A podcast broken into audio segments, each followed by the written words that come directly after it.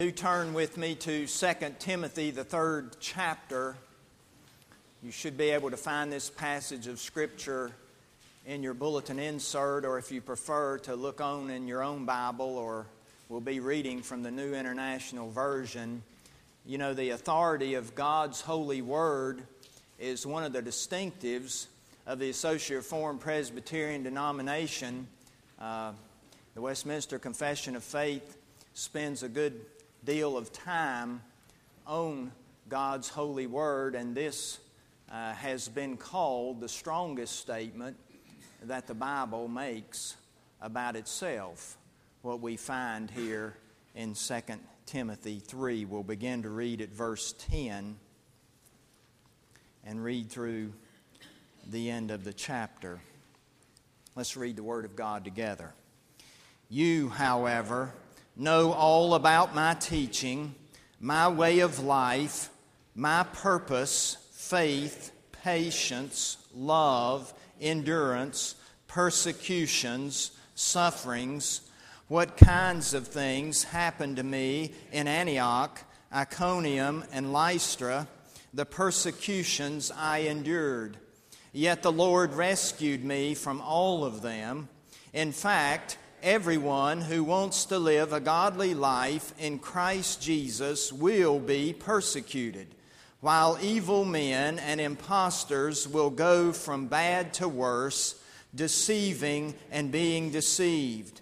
But as for you, continue in what you have learned and have become convinced of, because you know those from whom you learned it and how from infancy you have known the Holy Scriptures, which are able to make you wise for salvation through faith in Christ Jesus. All Scripture is God breathed and is useful for teaching, rebuking, correcting, and training in righteousness, so that the man of God may be thoroughly equipped for every good work.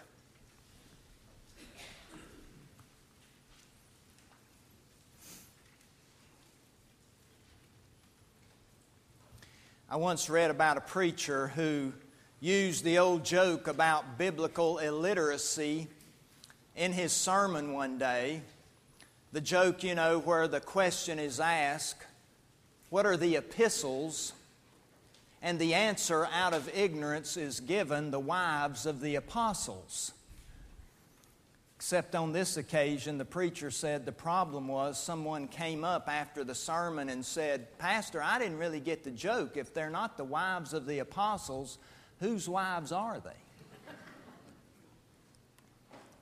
now, one of the great things we see about Timothy in this passage before us is that he is not ignorant of God's holy word at all. In fact, Paul commends him for his knowledge. And we see those positive words from Paul here in verse 14, where he says, Continue in what you have learned and have become convinced of, because you know those from whom you learned it.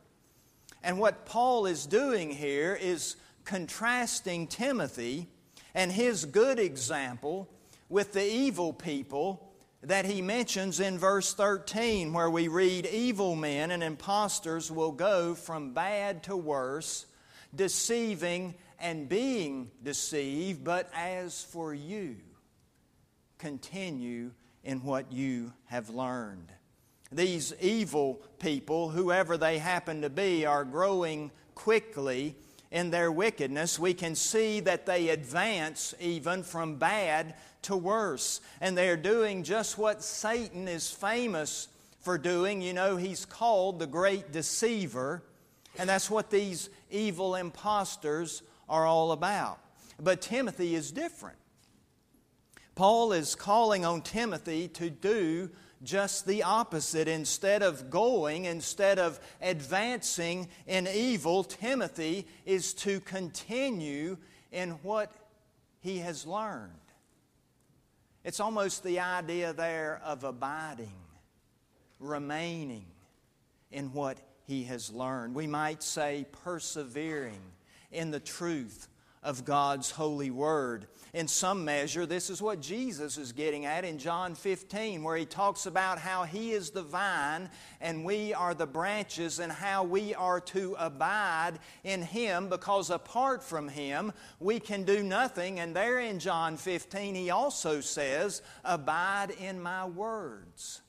And that's what Paul is telling Timothy to do here to abide, to continue in God's holy word. And he can do this because he knows those from whom he's learned the truth.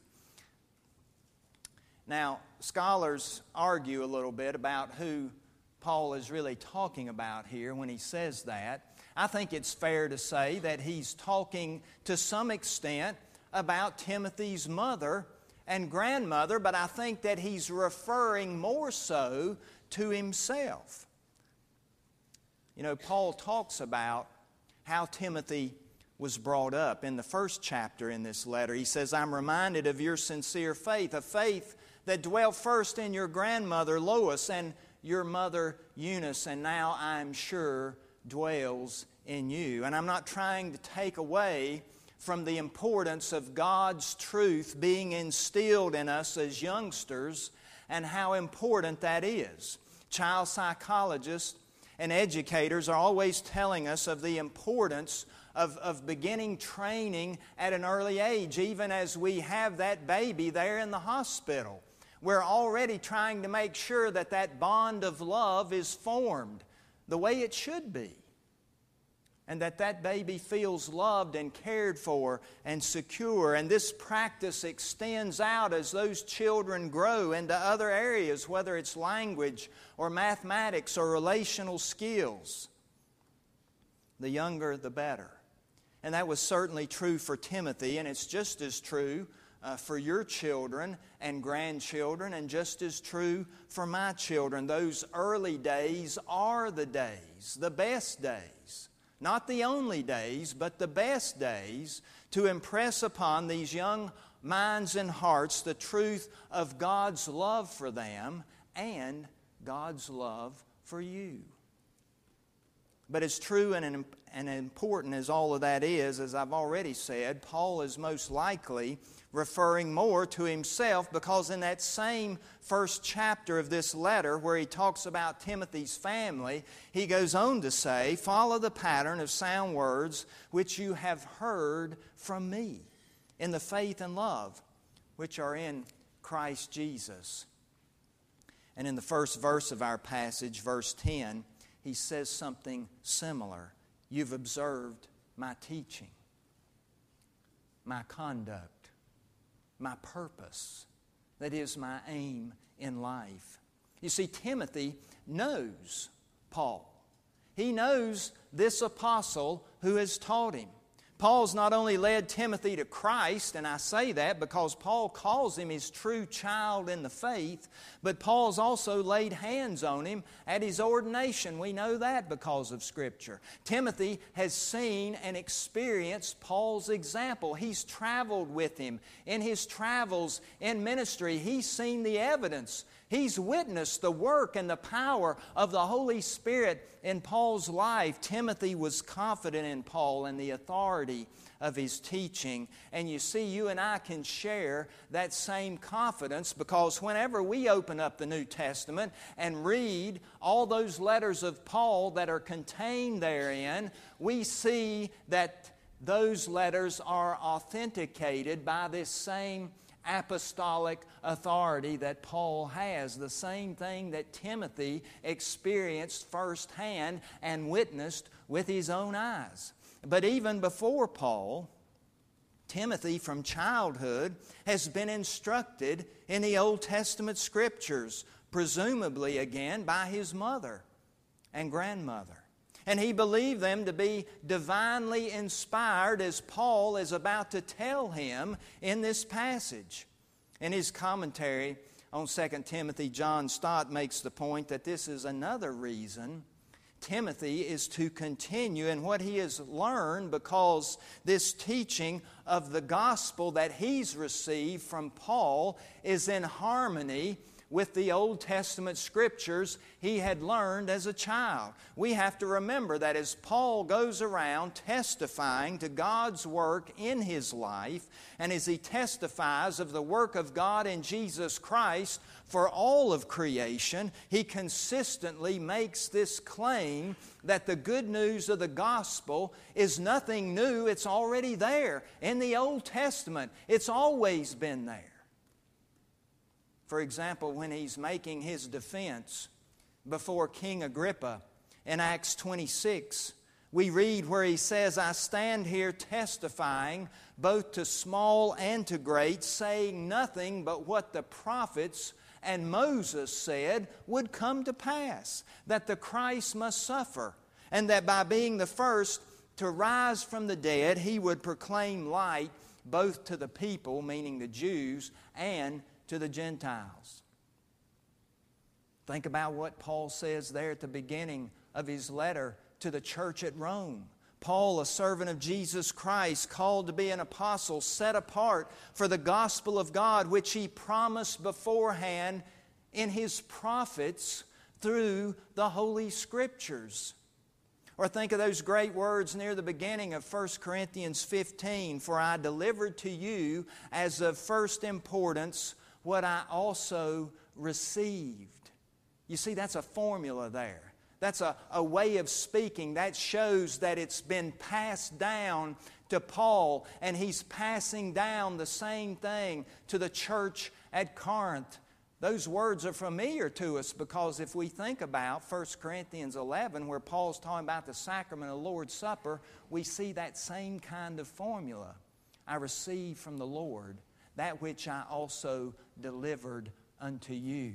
We see the same thing here in 1 Corinthians 15. I delivered to you as of first importance what I also received that Christ died for our sins in accordance with the Scriptures, that He was buried, that He was raised on the third day in accordance with the Scriptures. This is why Timothy must continue to abide to persevere in the truth of God's holy word because he knows those from whom he's learned it and he knows the truth of God's word, the grace of God's word, that its truth bestowed on him the wisdom for salvation through faith in Christ Jesus. And of course, it's obvious, but lest we miss an important point here, that's just as true for you and me. God's Word is able to bestow on us the wisdom necessary for salvation through faith in Christ Jesus. It's like Paul says in Romans 10, and once again, he's quoting from the Old Testament, Isaiah 28 No one who believes in him will be put to shame, for everyone who calls upon the name of the Lord will be saved. The Holy Spirit takes the Word of God and works its truth into your heart and into mine so that we call on the Lord Jesus in faith. Think back over your life. Think about those who have taught you the Word of God. I hope it was your parents. It may have been your grandparents. It might be Sunday school class teachers or or youth group leaders or a friend at school. It could be those who kept you in the nursery, taught you in the twos and threes class. It might be a spouse or a sibling or a coworker. You know those from whom you've learned it. And you know the truth of the Word itself. You know it's faithful, it's true, it's been the lamp unto your feet and the light unto your path. It brings comfort in the time of need and strength and hope when you're in despair. Through years of experience, you've seen the truth of Psalm 1 that blessed is the one whose delight is in the law of the Lord. He will be like a tree planted by the water a tree that yields its fruit in its season. Continue, persevere in what you have learned. And not only just for the reasons we've been talking about, but especially do we persevere in the truth of God's Word because of what Paul proceeds to tell Timothy here in verse 16. Words, as I say, that have been called the strongest statement that the Bible makes about itself. All Scripture is God breathed and is useful for teaching, for rebuking, for correcting, and for training in righteousness. You see, this truth that we read about Scripture here in this text makes this book, the Bible, different than every other book in the world. And let's think about why that's true. Miles Van Pelt is professor of Old Testament and academic dean at Reformed Theological Seminary in Jackson, Mississippi, and he tells a story of being asked to be the special speaker in chapel at a local Christian elementary school. He says the speaker, or the victim as he put it, he said, because it's a scary thing to walk into an auditorium where there are about 300 children of all ages, and he's introduced as a professor and the special speaker and the father of three of their students, and he says that's when the pressure is really on. But before he said a single word, he took a bag, a plastic bag filled with dirt, and set it on the podium. And he said, What had been a kind of restless crowd, all of a sudden every eye was fixed on that bag of dirt. And he said, You know, I'm going to need a, a volunteer today. Is anyone who would like to help me? And about 200 hands shot up, and he chose a sixth grader by the name of John William. And once he got John William beside of him, he put his hand on his shoulder and he said, Now, I want you to tell me, young people, what's the difference between John William and this bag of dirt? And he said, Given the context, you can imagine the humorous answers that began to come from the children in that auditorium. He said, But my question was serious. And what this professor proceeded to do was to point those children to the connection between us as humanity and dirt.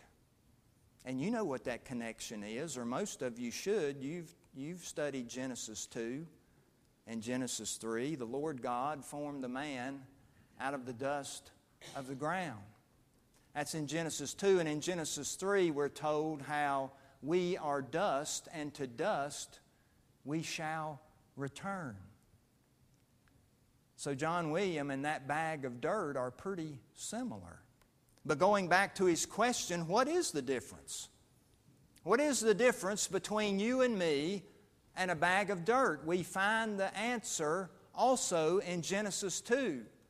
Because when we're told that God formed man out of the dust of the ground, we're also told, and he breathed into his nose the breath of life.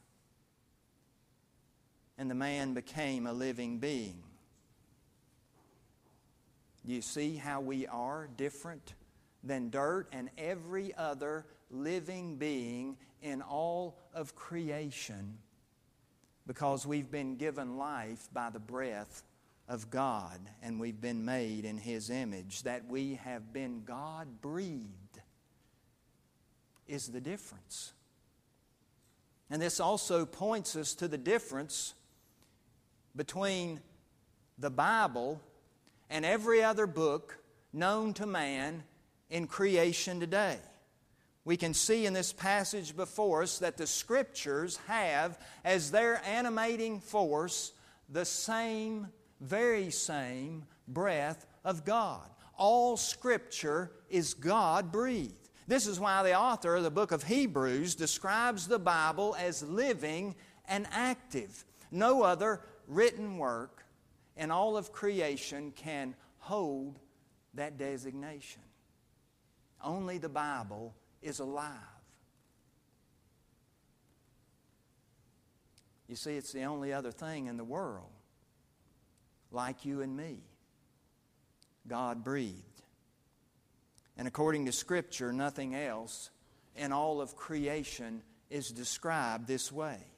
Now, if you take this knowledge to its logical conclusion, then just like we are nothing more than dirt without God's power at work in our lives, so are our favorite books nothing more than dirt.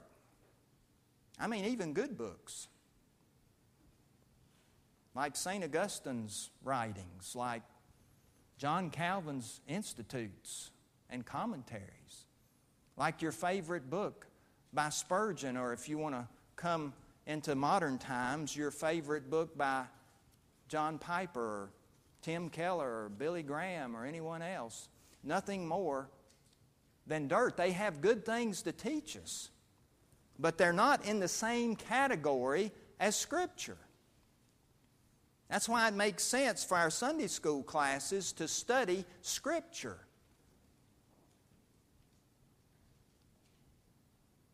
Not the most popular book on the market at the time. There's only one book in the world that's God breathed, only one book that is living and active, only one book that is totally profitable, infinitely useful to teach, rebuke, correct, and train in righteousness, and only one book able to instruct us for salvation through faith in Jesus Christ. And so the question is are you and I, are we spending enough time in this book? See, that's what Paul is telling Timothy here to continue in what we have learned, to abide in the Word of God. Read it, study it, and make it your own for your eternal good. And remember, because it is living and active, the Bible is always relevant. It's always up to date. It always speaks to your life and to mine and whatever is taking place in our lives. And if we don't think the Word of God is relevant, then we've got some kind of spiritual problem going on. In that we haven't prayed enough or studied enough or found the right passage because it's alive and it speaks to us each and every day. As God's created people, as people who have been breathed into being, we have a wonderful connection with the origin of His holy word. In fact, we're sort of made to go together. Think about that the next time you don't have the desire or feel like you don't have enough time to read God's Word, His love letter to you, and the way of life He expects you and me to live each day. For this truth is one of the reasons the psalmist can say in Psalm 119 Great peace have those who love your law. Now, listen to that. Great peace have those who love your law because nothing can make them stumble. Nothing. Nothing that takes place in this world can ever make us stumble when we have a great love for God's holy word. May that be true for you and me to God's honor and glory in the days to come. Amen. Amen. Let's pray.